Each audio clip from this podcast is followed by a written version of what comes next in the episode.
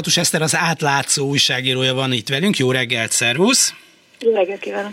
A világkiállításoknak az a nevezetességük, már magyar részvétel szempontjából, hogy legalább sokba kerülnek, és mindig sokkal többe, mint amennyit eleinte terveznek rá. Ez így volt, ha jól emlékszem, Sanghajban, Milánóban, és most úgy tűnik, hogy az oszakai világkiállítás is benne van ebben a szép sorozatban. Most nettó húsz milliárdra satszolják azt, ami eddig kilenc milliárd forintba került, de azért néhány baráti cég jó jár benne. De mondj arról pár szót egyáltalán, hogy miért jó egy világkiállításon részt venni. Tehát azon kívül, hogy jól hangzik, ez megéri? Van ennek bármi haszna az erkölcsi dicsőségen kívül? Nagyon szeretnék erre pontos számokkal válaszolni, de nem vagyok közgazdász, úgyhogy én ezt nem tudom sajnos kiszámolni. Biztos megvannak erre megfelelő szakemberek, akik ezt hát le tudják vonni a következtetést, hogy mi éri meg és mi sem. Ugye a rossz májok azt mondják, hogy hát ugye, sőt, hát nem csak a rossz májok, ugye valakinek biztos, hogy meg fogja érni, ha más nem, akkor az adott cégnek, aki ezt felépíti, mert ugye még, ezt még nem tudjuk, hogy ugye mi lesz a, a vége, meg mennyi lesz a költségeknek a vége, tehát ez még emelkedtek, ugye a Sámán dogot, ugye most építették Újjárkartagon, és az is ugye felment négy milliárdra a végén. Jó, de annak maga a tervezője azt mondta, hogy szerinte az, az nem négy milliárdba került, hanem pár száz millióba maximum, a többi az eltűnt. Hát igen, most is ugye hát nem egészen pontosan látjuk, hogy itt milyen kalkulációk történtek, mert ugye zárt ajtók mögött történt, hogy megbecsüljék, hogy ez mennyibe kerül. Ugye egyrészt nyilván nem itthon kell felépíteni, ami biztos, hogy drágítja a dolgot, hanem ugye egy másik országban, ráadásul nem is közel, de ha jó szándékok akarunk lenni, akkor azt mondjuk, hogy volt egy előzetes piacfelmérés, ahol megnézte a Kiro Expo kétezer-huszonöt Magyarországon Profit Kft., hogy milyen cégek mennyiért tudnak elvégezni egy munkát, és ez alapján hívták meg ezt a három adott céget, tehát legyünk jó szándékúak, hogy azt mondjuk, hogy ez így történt, és hogy hát ennél olcsóbban nem lehetett volna kihozni a dolgot, de mivel ez nem egy nyílt eljárás volt, és ezért nem jelentkezett bármilyen építő cég, ezért nem tudhatjuk, hogy lett volna olcsóbb ajánlat. Mikor megsatszolták, hogy erre mondjuk tíz milliárd forint van, akkor azt hogyan számolták? Tehát a számolás volt rossz, vagy tök mindegy, mit mondanak, hát annyiba kerül, amennyibe kerül?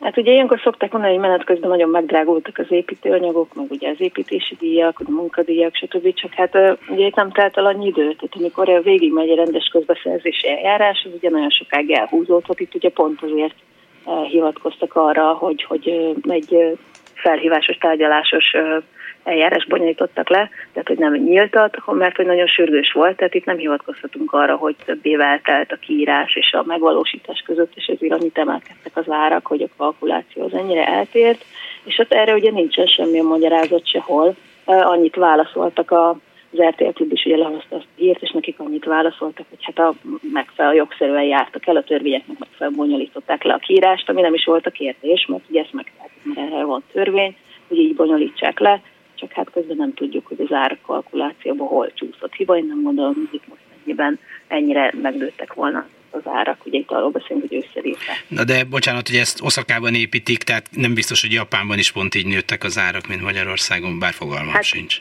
De sajnos én sem tudom megmondani, hogy mennyi volt az infláció. Egyébként van annak értelme, hogy egy magyar cég csinálja? Hát ott van Japánban, Japánban is van, aki tud építeni, nyilván kell egy magyar menedzser, már kormány biztos is van a dologhoz, meg mit mit Sőt, hát én láttam egy másik kiíráspontból, találkoztam vele nemrég, egy külügy, külügyi intézetet, vagy hát egy, nem a külügyi intézetet, hanem a külügyminisztériumi intézete kint egy intézet, magyar intézetnek a felújítását az Oroszországban volt, ugye meg még nehezebb a helyzet, ugye a szankciók miatt, a háború miatt, és ezért ott például külön feltétel volt, hogy csak olyanok jelentkezhetnek, akik Oroszországban már bonyolítottak leépítkezést, ahol van orosz nyelven beszélő szakember, tehát ott volt egy csomó olyan feltétel, aminek meg kellett felelni ahhoz, hogy valaki el tudja végezni ezt a munkát. Nyilván a szállításra is számoltak, tehát ott a költségek bele volt bontva konkrétan, hogy a, nem tudom, a dolgozók kiszállítása az mennyibe került, meg az ottani munkadíj mennyibe került, tehát ott egy elég komoly kalkulációt kellett lebonyolítani ahhoz, hogy tudják, hogy Oroszországban mennyit lehet építkezni, és hogy milyen feltételei vannak.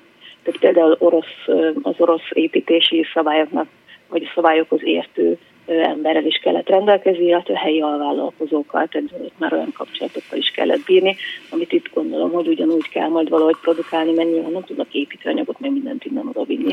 Nem, hát ez... ott, ott helyben kell uh, megoldani a dolgokat.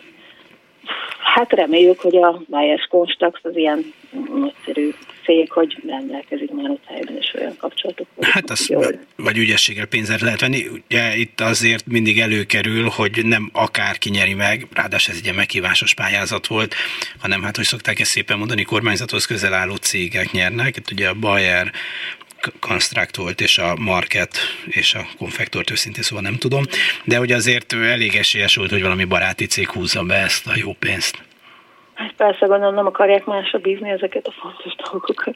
Amíg egyáltalán van más cég, ami tudna ilyet hát csinálni, igen, ugye biztos. Ez is egy szempont, hogy én azért mondom, hogy csak volt előtte valami előzetes piacfelmérés, hogy tudják, hogy ezek a cégek egyáltalán alkalmasak. Ugye ilyenkor úgy szoktak szűrni, hogy mondjuk mekkora bevételük volt, hogy végeztek el az elmúlt x évben hasonló méretű, mondjuk megadják a négyzetmétert, vagy egy adott négyzetméteren végeztek el ilyen munkát, külföldön építkeztek-e már, tehát hogy ezeket ilyenkor elvileg be kell mutatni, mert ugye ez a garancia arra, hogy meg tudják. Ha ennek a három cégnek volt ilyen referenciája, akkor elvileg ők ezeket meg tudják. Nyilván egy olyan cég, ha jelentkezik, aki ezekkel még nem nincsen tapasztalata, akkor ugye ott nagyobb a kockázat. Mondhatjuk azt jobb esetben, hogy azért bízzák meg ezeket a cégeket, mert egyrészt már csak ők felelnek meg, másrészt tényleg el tudják végezni munkát. Az meg, hogy csak ők felelnek meg, most a Bayer esetében azért nem feltétlenül mondanám, mert nekem csak állami megbízásai vannak, de vannak olyan cégek, akik fel lettek tőkésítve, és ma már tényleg csak ők rendelkeznek mondjuk olyan referenciákkal, amik, amik alapján őket tudják kiválasztani, mert más ugye nem lesz alkalmas. Egyébként ezekben benne van az a lehetőség, hogy jó kilenc milliárdról, vagy majdnem tíz milliárdról felment, majdnem húsz milliárdra, de ugye a jövő héten ez huszonöt milliárd lesz? Hát nyilván jóslatokban nem szeretnék bocsátkozni, ugye láttunk már olyan építkezéseket, ugye ott volt a vizes fébé annak idején, ami még azután is drágult, hogy ugye már vége volt rége a világbajnokságnak vagy a versenynek, úgyhogy bármeddig felmehet ez nyilván. Hát ugye most azt sem tudjuk, hogy miért pont duplájába kerül a tervezethez képest, úgyhogy nem tartom kizártnak, hogy lesz még szerződésmódosítás, és ilyen olyan okokra hivatkozva föl fog menni ennek az ára. Mondjuk az egyik ilyen lehet, hogy sürgősen be kell fejezni, és akkor ott plusz költséget kell erre fordítani. De már ugye a tervezés is drágult ötven millió forinttal, úgyhogy bármi lehet. Hülyének is megéri, szóval húsz milliárd oszakai világkiállítás magyar pavilonra. Hát egyelőre. Aztán majd holnap megnézzük, hogy hol áll a hőmérő. Katus Eszter, az Átlátszó újságírója. Köszönöm szépen. Én is köszönöm, viszonthallásra.